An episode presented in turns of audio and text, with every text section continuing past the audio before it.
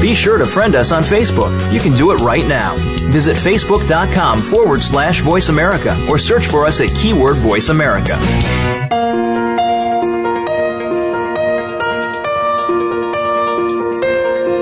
If you are caring for a person with autism, great information from a trusted source can be a lifeline. Welcome to Autism Spectrum Radio. We are here to have the conversations that will help you create success for the extraordinary individual with autism in your life. Now, here is your host, Rob Haupt.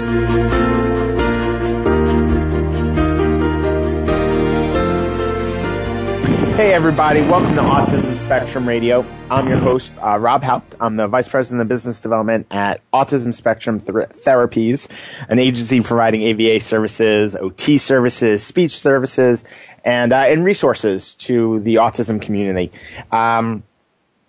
Also been a BCBA practicing and providing ABA services myself for close to a dozen years now. It's kind of crazy to sit and do the math. I think I'm coming up pretty close on my anniversary.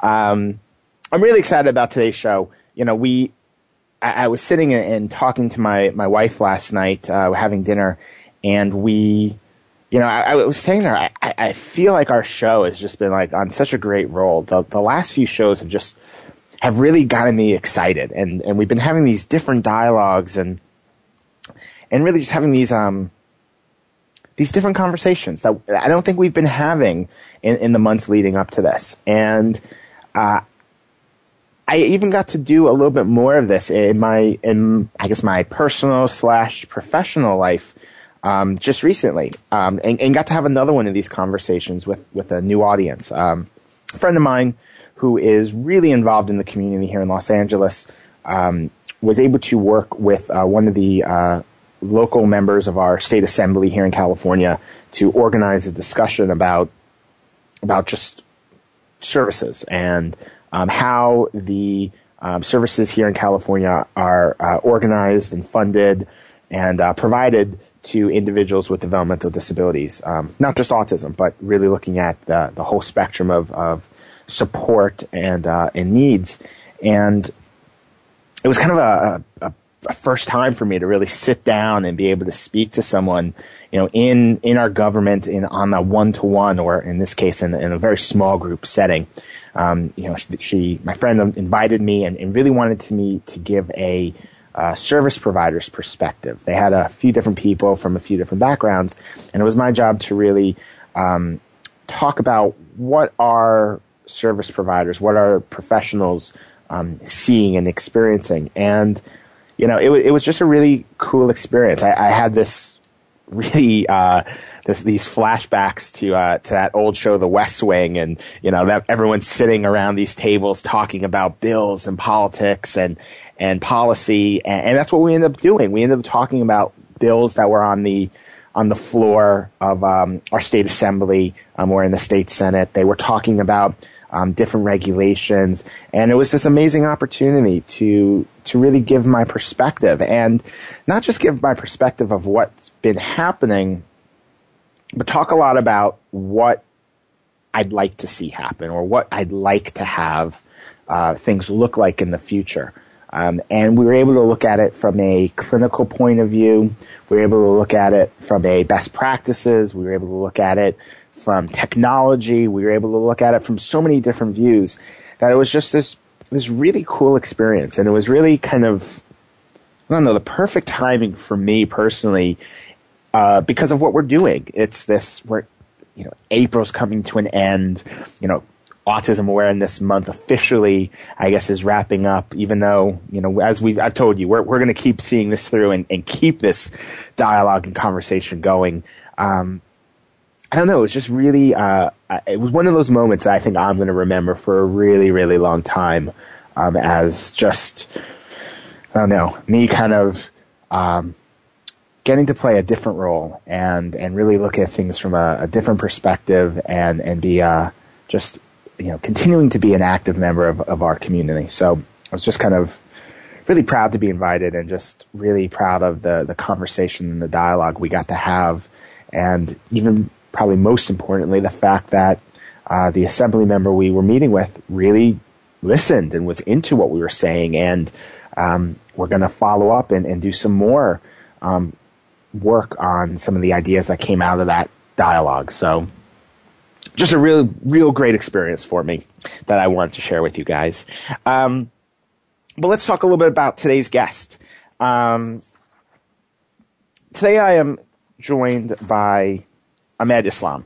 And Ahmad is a native of Springfield, Ohio, who earned a bachelor's degree in business psychology from Miami University in Ohio and a master's of science degree in sports management from West Virginia University.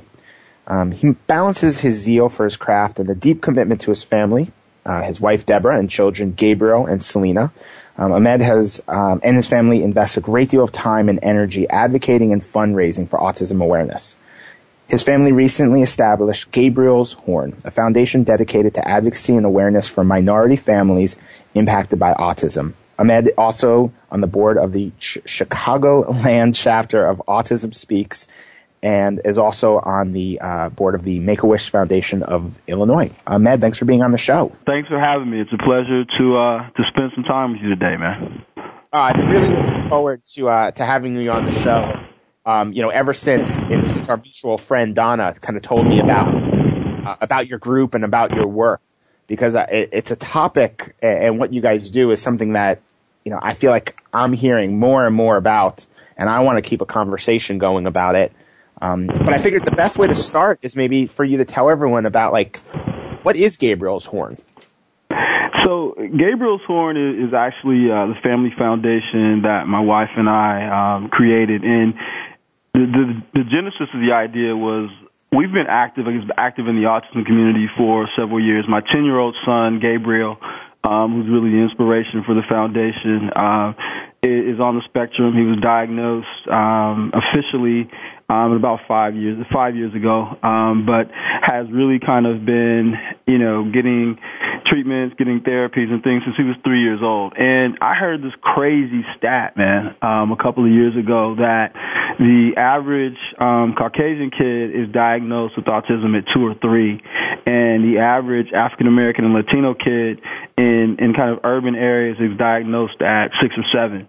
Which was a little crazy to me. I mean, understanding the importance of, kids getting diagnosed, early intervention services, and really kind of having an impact on a child's life as early as possible, and the importance of that. So what has sparked in my wife and I was really the thought that, hey, we've been involved in really the autism community. We have relationships and visibility and awareness on these larger organizations that, are doing some really cool, really impactful things, but aren't necessarily having as big an impact in some of these underserved communities as they would like to, or, as we felt they should. And it's for a variety of reasons. I mean, one, I don't think in many instances it was for lack of trying. I think that there are nuances and things that are important when you're trying to connect with, a specific community in the multicultural space. And then, quite honestly, I think there are some issues and some stigmas around issues around mental health that exist in multicultural communities and how parents and families often react and deal with the realities that come with, a kid that is on the spectrum or may have some delays. And so it was important for us at the time to say, hey, what can we do to kind of bridge the gap that appears to exist between these two worlds? And what we really narrowed that down to now, is a very simple mission. And it's really this idea of close the gap by 2018. And the goal is to be able by 2018 to say that the average kid, period, is diagnosed at 2 or 3. And that's, simply put, why we exist.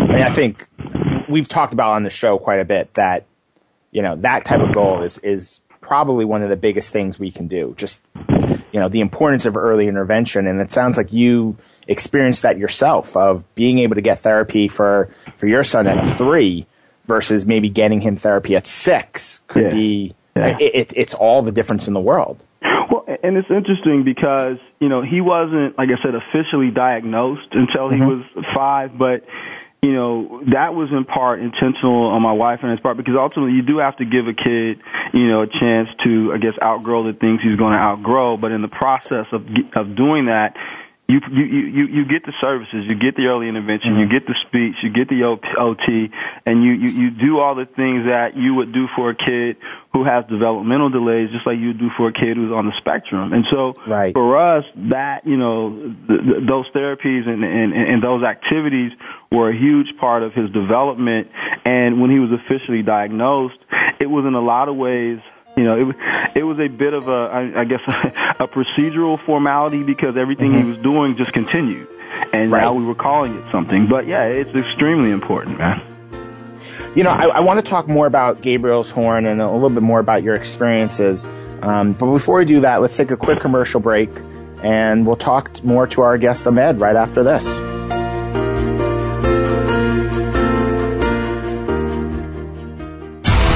Out which guests are being featured this week. Read our network press releases and read the blog posts from your favorite hosts. Go to iradioblog.com today, powered by the Voice America Talk Radio Network. Autism Spectrum Therapies is proud to present Autism Spectrum Radio. At AST, we see a world where people with autism dream and achieve their full potential. Our promise is to support families through our extensive resources, highly trained staff, and outstanding programs. Call us today and let us know how we can best support your family at 866-278-1520. To find out more about AST, visit our website at www.autismtherapies.com. Connect with us on Facebook and Twitter. Autism Spectrum Therapies, supporting extraordinary individuals and their families. Visit autismtherapies.com or call 866-278-1520. Autism Spectrum Therapies is excited to announce our What is Your Moment campaign. We know a child sharing a hug or a successful trip to the grocery store can be a major victory in your day. Visit the Autism Spectrum Radio page or the Autism Spectrum Therapies Facebook page and click on the contest banner to share your story. Listen to Autism Spectrum Radio every Tuesday at 11 a.m. Pacific Time to hear the winning moment. One weekly winner will receive an iPad Mini. Your life, your health, your network. You're listening to Voice America Health and Wellness.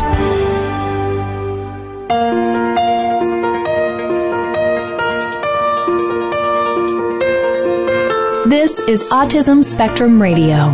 If you have a question or comment for our host, Rob, or the guest, please send an email to moreinfo@autismtherapies.com. That's moreinfo@autismtherapies.com. Now, back to the program.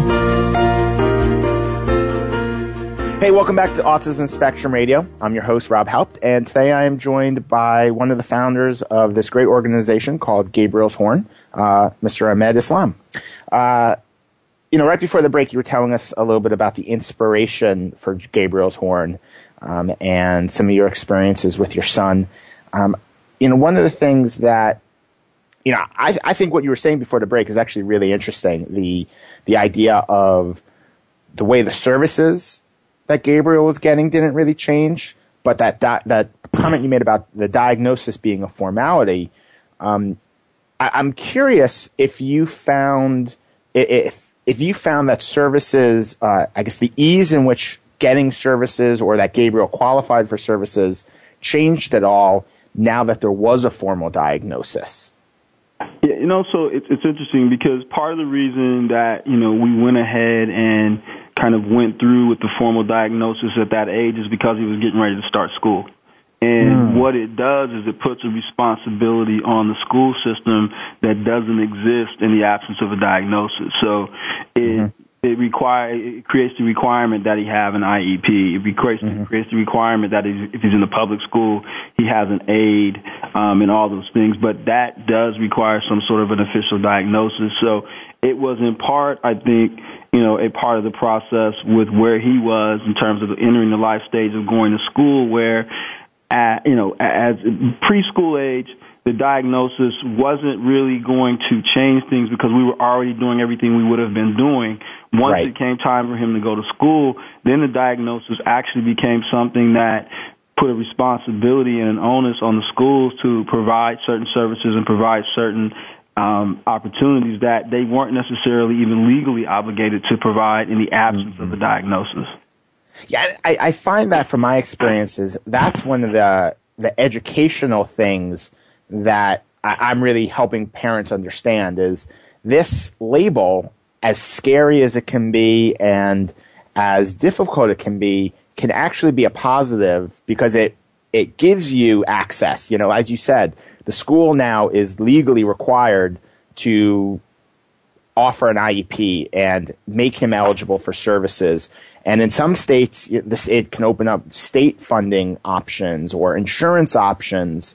And so having that awareness of like what this diagnosis can lead to from a services and support standpoint is something I feel like is sometimes missing just in my experiences. I don't know if you've kind of seen same in the works. I agree. And I think when we talk about, you know, our mission and part of it being about closing the gap, I think that awareness is a big part of that. And that's awareness in the community, not only of just what it is and, you know, what to look for and what to do, but it's really around the importance of not just what to do from your child's perspective and it being in the best interest of the child, but also understanding, you know, what your options are and in a lot of ways what your rights are and what you can actually go out and do to positively impact the life of your child and your overall situation. So, I mean, again, my wife and I were blessed and fortunate to have the ability to really kind of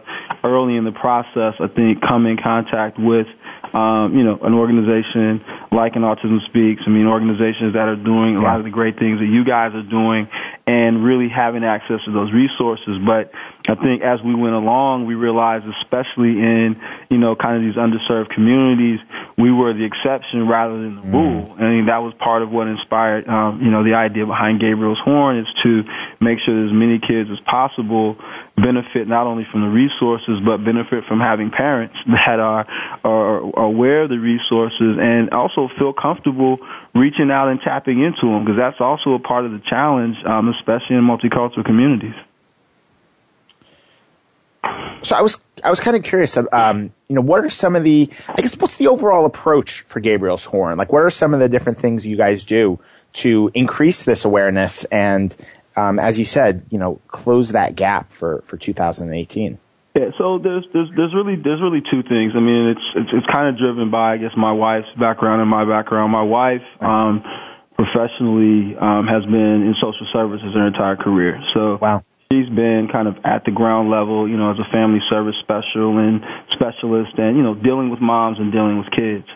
I, you know, in my daytime job is I own a marketing agency. And so I'm used to dealing with things at, you know, a very kind of macro level, mass communication, you know, really kind of impacting a bunch of people at one time. So you've got me kind of at the macro level.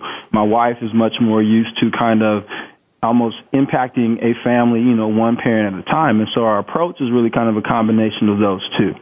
Part of what we do is really kind of function as a fundraising agency and really raise funds that we can then channel through some of the larger organizations that we have relationships with in the form of grants that then in turn are leveraged to create programming that impacts those communities that we're trying to serve. So part of the decision we made when we set up the foundation was let's not recreate the wheel.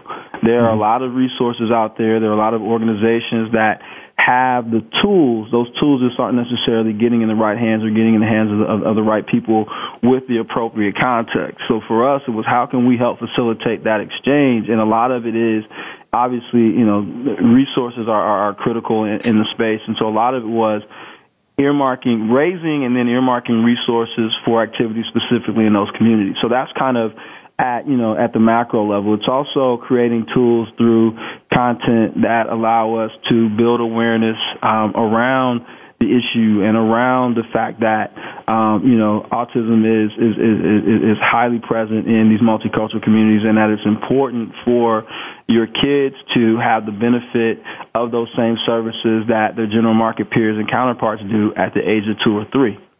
On the flip side, when you look at organizations like Falling Whistles, organizations like Invisible Children, that have really taken a cause and in a lot of ways built a grassroots movement that kind of starts from a whisper and builds to a roar by empowering people to get involved and get engaged and help, you know, support the cause. It's also part of what we do. We really try to do things at a grassroots level, whether it's understanding that in these multicultural communities, dads often really suffer with and struggle with not just the post-diagnosis situation, but also just getting to the point where they will go out and support, you know, the family getting the kid checked and figuring out what's going on. So, you know, we're doing dad's dinners in key markets where we literally curate these experiences where we bring in, you know, dads like myself who have had a kid that's been diagnosed for a few years and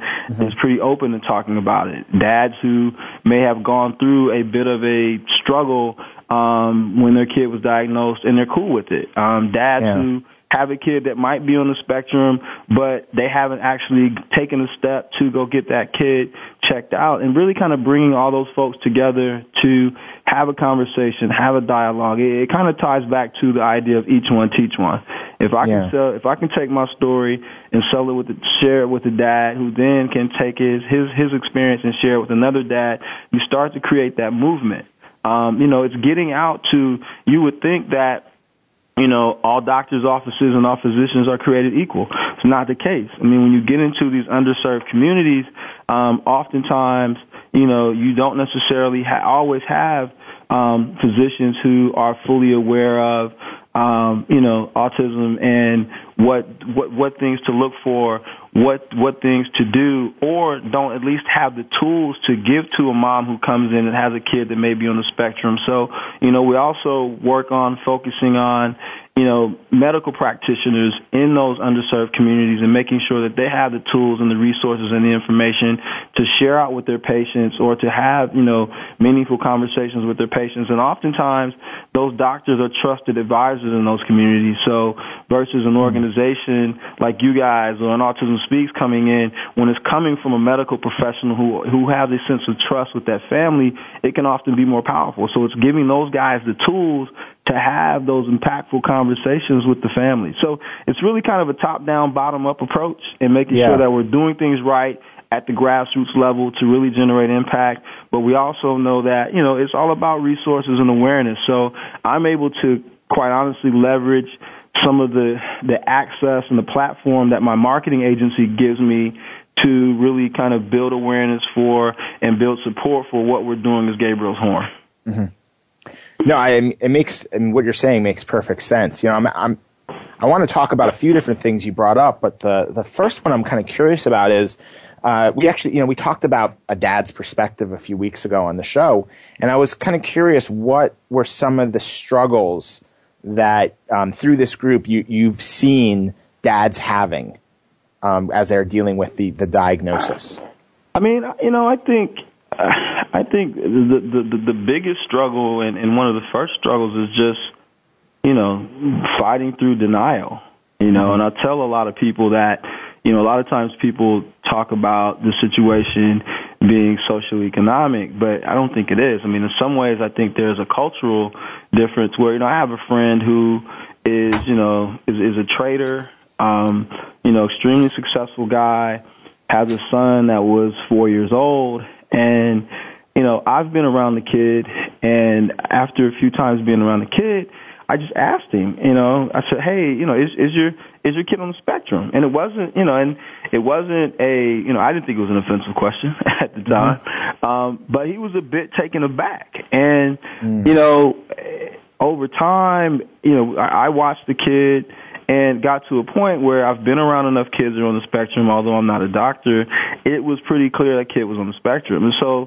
Dad and I went out, hung out a night, you know, did what dads do. And ultimately later in the evening, I just told him, I said, look, man, you got to get your son checked out. You have to. You got to set aside whatever, you know, personal baggage or personal challenges you're having with it and do what's best for him. And, you know, he broke down that night, but he took it to heart because he had to break through that kind of denial and just the challenge of dealing with the reality that, hey, the vision that I had and the plan that I had for my son may not be exactly the way things work out. And I think that's just natural for a dad to go through that process. So, I mean, I think that's one of the challenges. I think another challenge is getting beyond the question of why and why me, and moving to a place where you're actually taking action and doing whatever is required to help your child as much as you possibly can. I mean, that was something that my wife and I went through, was just, you know, I think initially we spent a ton of time just doing research on trying to figure out how this could have happened. And, you know, ultimately, I think we just had the eureka moment where it was kind of like, look, this is what it is.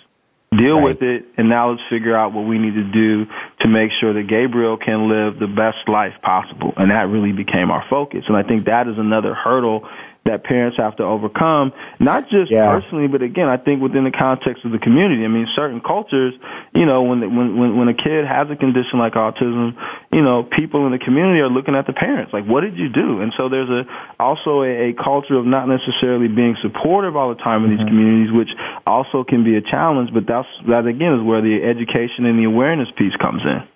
Well, yeah, I agree with you, and I think we as people have a hard time sometimes not dwelling on the past. But say, let's look to the future. Let's look forward. Yeah, definitely. I want to talk a lot more. I mean, you brought up another great point that I want to touch upon, just this idea of multicultural communities and that comment of, you know, how much of it is socioeconomic. It actually ties into perfectly about some things I talked about at the top of the show about my meeting with my local assembly member. So. Yep. We're going to take a commercial break, and then we're going to pick up our conversation there. We'll be right back.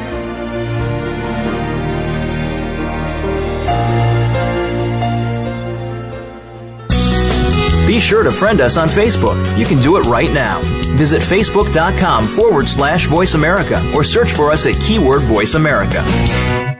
Autism Spectrum Therapies is excited to announce our What Is Your Moment campaign. We know a child sharing a hug or a successful trip to the grocery store can be a major victory in your day. Visit the Autism Spectrum Radio page or the Autism Spectrum Therapies Facebook page and click on the contest banner to share your story. Listen to Autism Spectrum Radio every Tuesday at 11 a.m. Pacific Time to hear the winning moment. One weekly winner will receive an iPad Mini. Autism Spectrum Therapies is proud to present Autism Spectrum Radio. At AST, we see a world where people with autism dream and achieve their full potential. Our promise is to support families through our extensive resources, highly trained staff, and outstanding programs.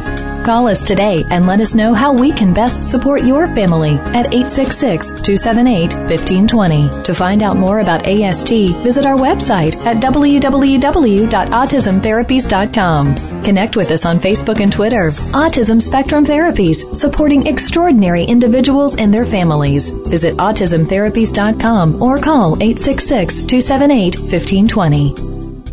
Frankly Speaking About Cancer is a program designed to empower survivors and their caregivers to deal with the social and emotional challenges of cancer. The show will invite physicians, researchers, nurses, social workers, patients, and caregivers to share their advice on how to live a better life with cancer. Join host Kim Tibaldo, President and CEO of the Cancer Support Community, Tuesday afternoons at 1 p.m. Pacific Time and 4 p.m. Eastern Time on the Voice America Health and Wellness Network. Opinions, options, answers. You're listening to Voice America Health and Wellness.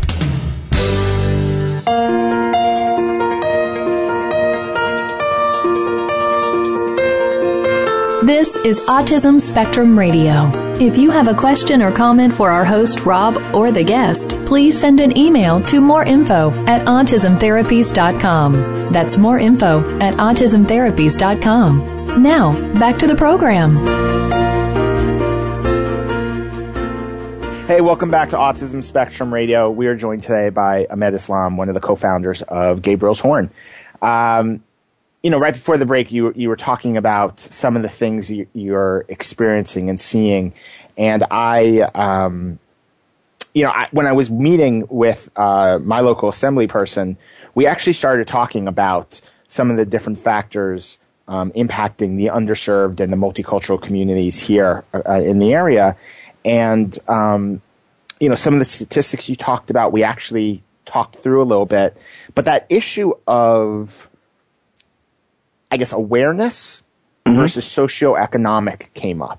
Yep. Is it a matter of education, and we need to really educate? Because, you know, I know, you know, I think back about my family and, you know, my Hungarian grandparents, there are certain things where, like, turn taking, for instance, was not very high on their priority of appropriate social skills that they were teaching. Right. But how much of it is then also the socioeconomic part of having the means and the resources to be there for therapy or to participate in therapies?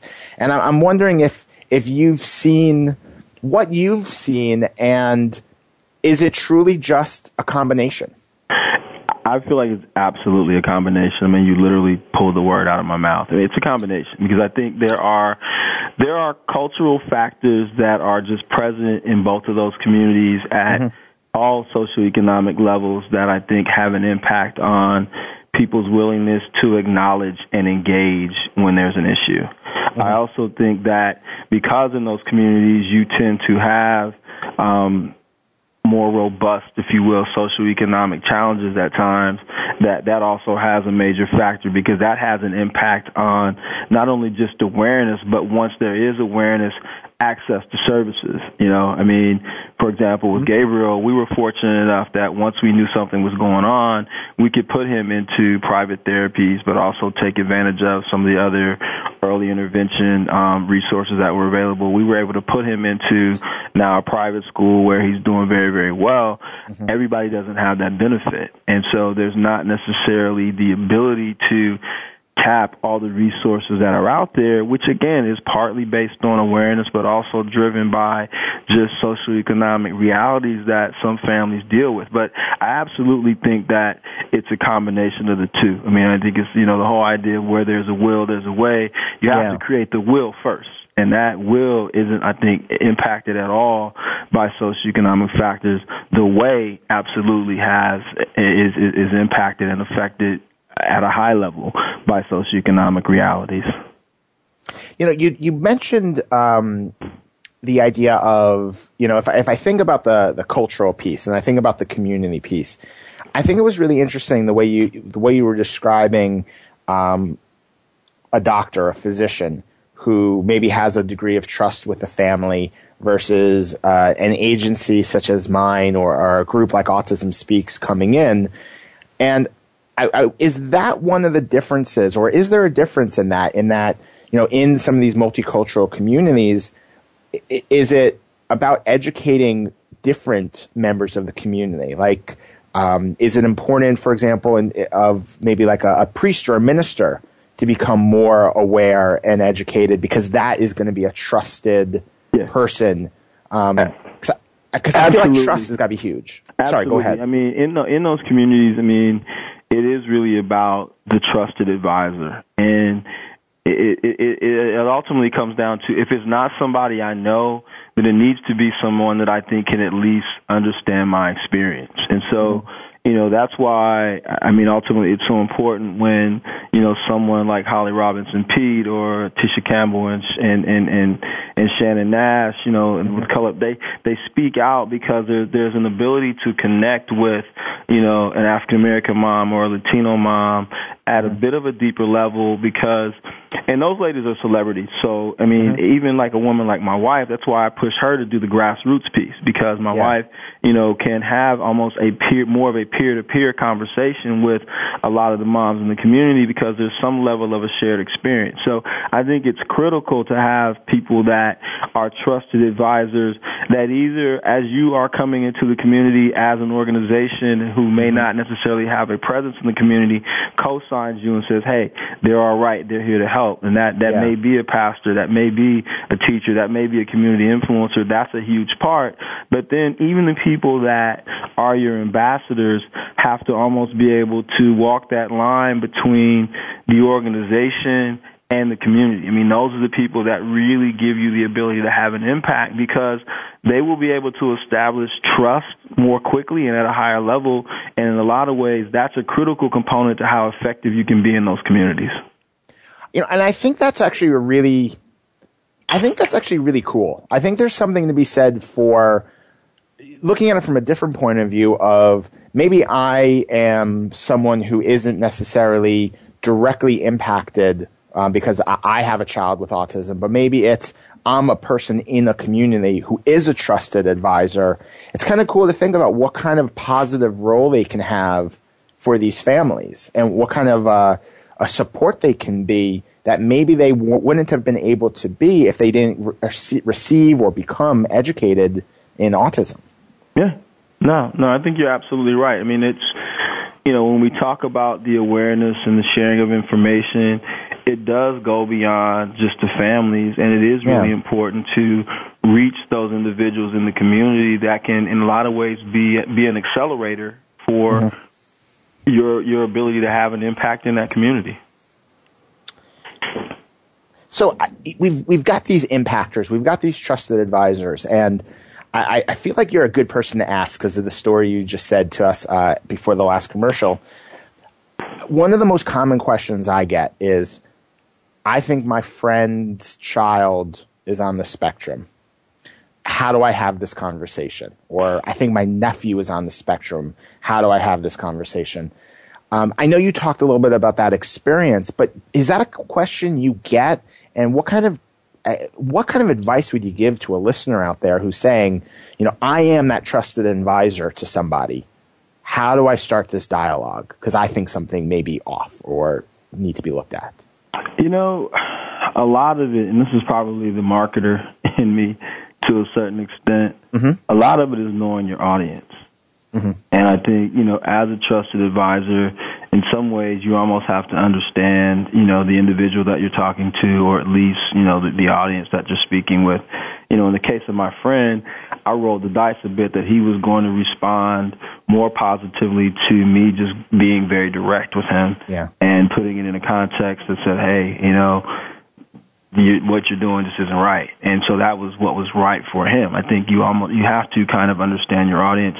But I think the best approach in a lot of ways is often a direct approach, you know, with a bit of a soft touch. But I think you ultimately have to put people in a position where they can't ignore it, they can't make excuses, and they ultimately have to, at least for a moment, whether they're comfortable with it or not, face the situation and really kind of at least think about and answer the question. And it, you know, it's not a comfortable situation. It's not a comfortable conversation, but at the end of the day, it's necessary and it's in the best interest of the child, which I think, you know, leads to forgiveness in terms of whatever feelings might be hurt at the beginning, because people ultimately come around and realize that that push was necessary for that kiddo's life, and to really kind of be impacted in a positive way. Yeah, I think you summed it up perfectly at the end there. There's a lot of fear. Like, that can be a really scary conversation. Yeah. Is this person going to resent me? Are they going to be my friend still? Yeah. Yeah. I mean, that's a very real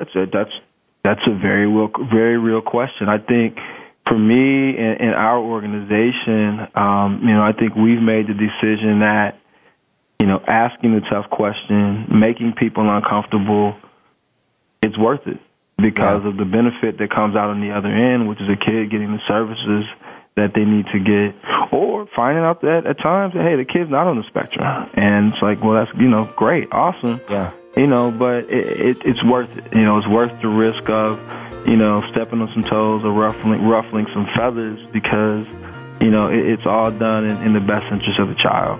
Yeah. Yeah, definitely. Well, you know, why don't we take our last commercial break right now? I have a couple more questions for you, but I want to make sure I give you plenty of time and not cut you off as we get into it. So we'll take one more commercial break and be back with Ahmad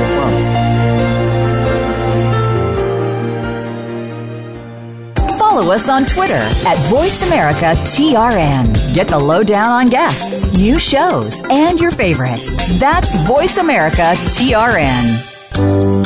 Autism Spectrum Therapies is proud to present Autism Spectrum Radio. At AST, we see a world where people with autism dream and achieve their full potential.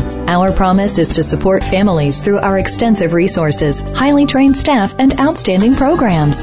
Call us today and let us know how we can best support your family at 866-278-1520. To find out more about AST, visit our website at www.autismtherapies.com. Connect with us on Facebook and Twitter. Autism Spectrum Therapies, supporting extraordinary individuals and their families. Visit autismtherapies.com or call 866-278-1520.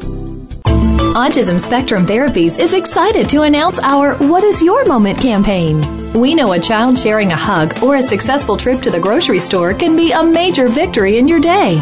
Visit the Autism Spectrum Radio page or the Autism Spectrum Therapies Facebook page and click on the contest banner to share your story.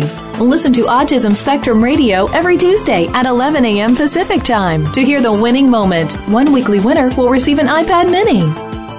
Are you looking for a 21st century first aid kit? You don't have to suffer nor take on the increasing expense of healthcare. Tune in to Good Vibrations. Catch the wave to better health. Your host, Lynn Waldrop, will show you how many common and even uncommon aches, pains, and ills can be remedied through sound, color, and light. While it may sound like these are new concepts, believe it or not, these are actually ancient methods that still make sense today. Create a healthy life. Listen Tuesdays at 3 p.m. Eastern, noon Pacific on Voice America Health and Wellness. Your life, your health, your network.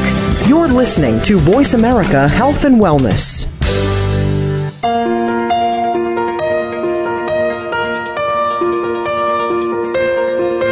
This is Autism Spectrum Radio. If you have a question or comment for our host, Rob, or the guest, please send an email to moreinfo@autismtherapies.com. That's moreinfo@autismtherapies.com. Now, back to the program.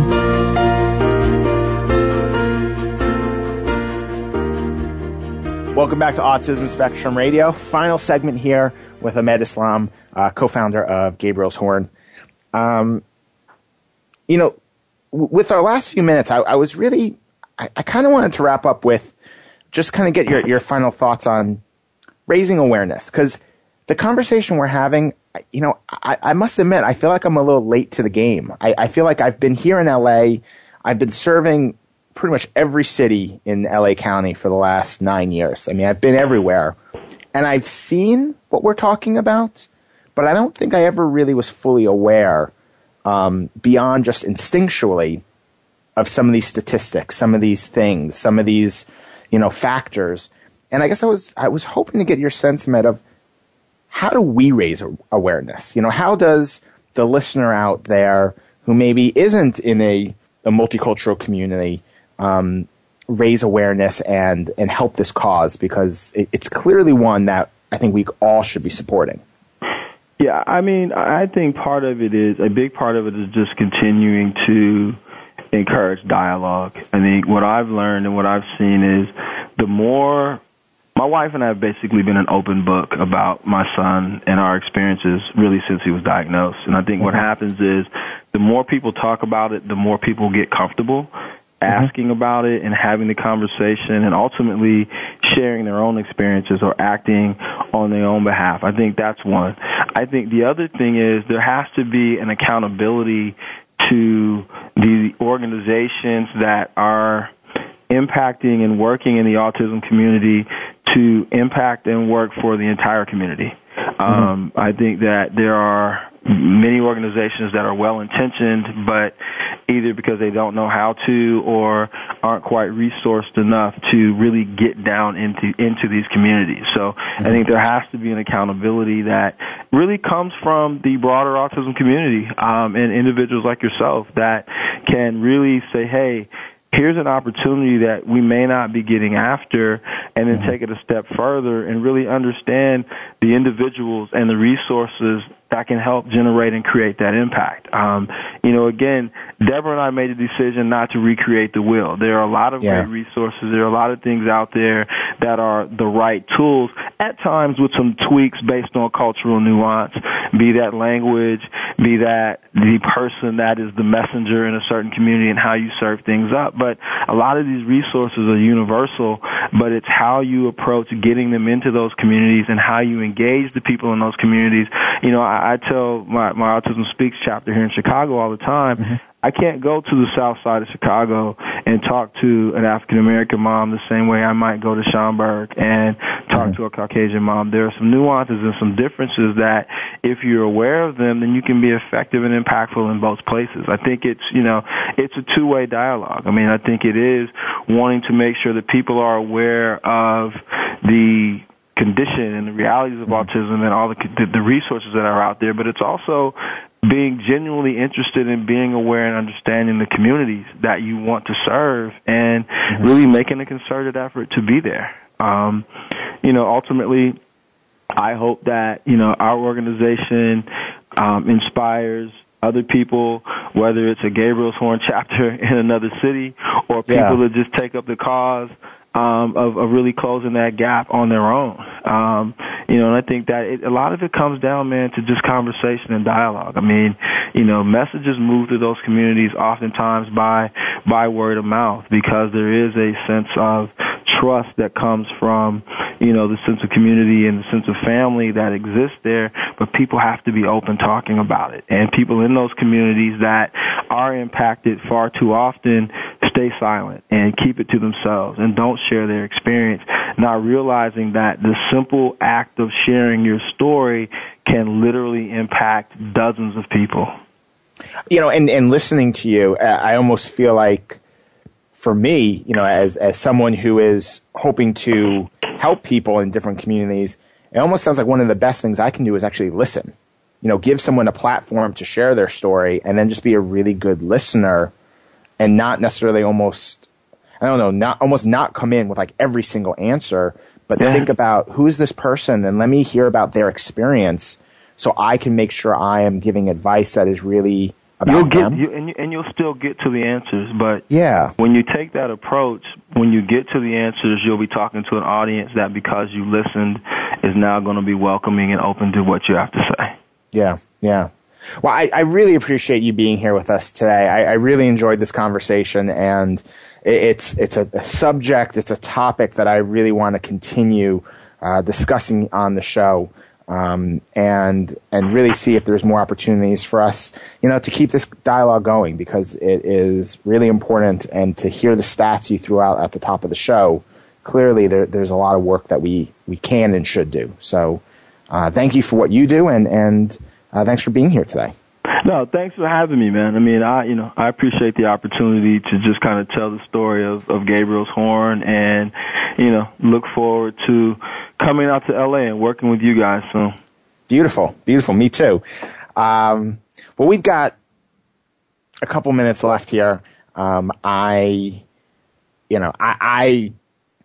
said, I enjoyed today's conversation. I feel like I learned a lot. I feel like I got really great ideas and some things that I want to bring into my community, my local community here in Los Angeles.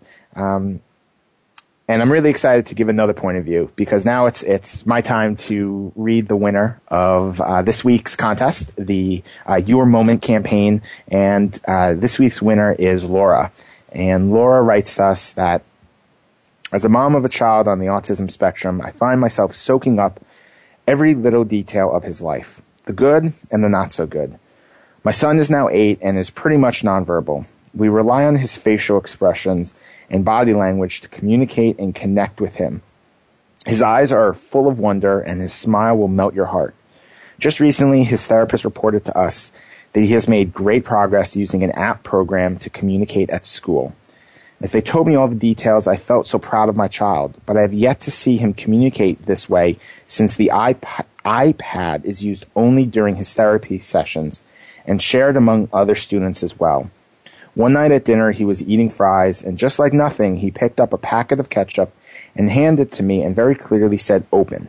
I looked up at him and he was looking right back at me with perfect eye contact. That moment was an unforgettable one, and I quickly made sure I wrote it down, date, and also I would always remember how exciting it was and to remind me of all the progress he has made on his not-so-good days. Moments like this is what keeps me going and never giving up.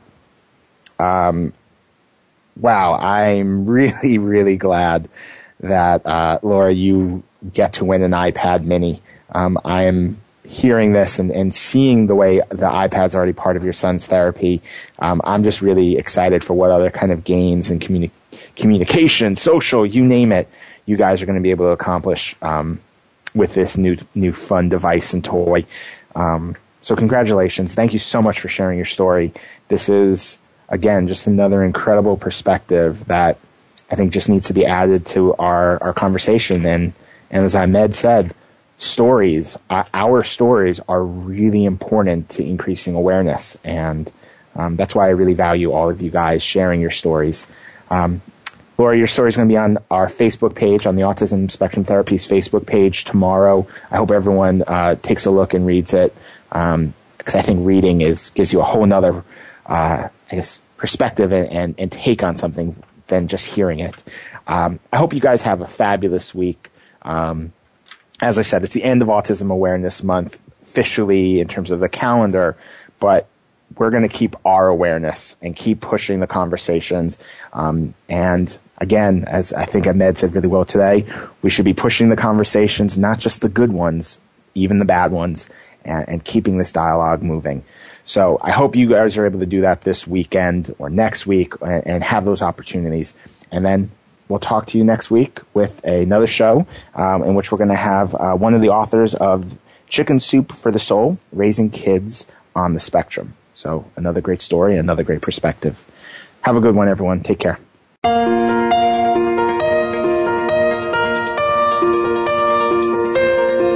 We hope you've had some questions about autism answered this week. Autism Spectrum Radio can be heard live every Tuesday at 2 p.m. Eastern Time, 11 a.m. Pacific Time on the Voice America Health and Wellness Channel. Please join us for another edition next week.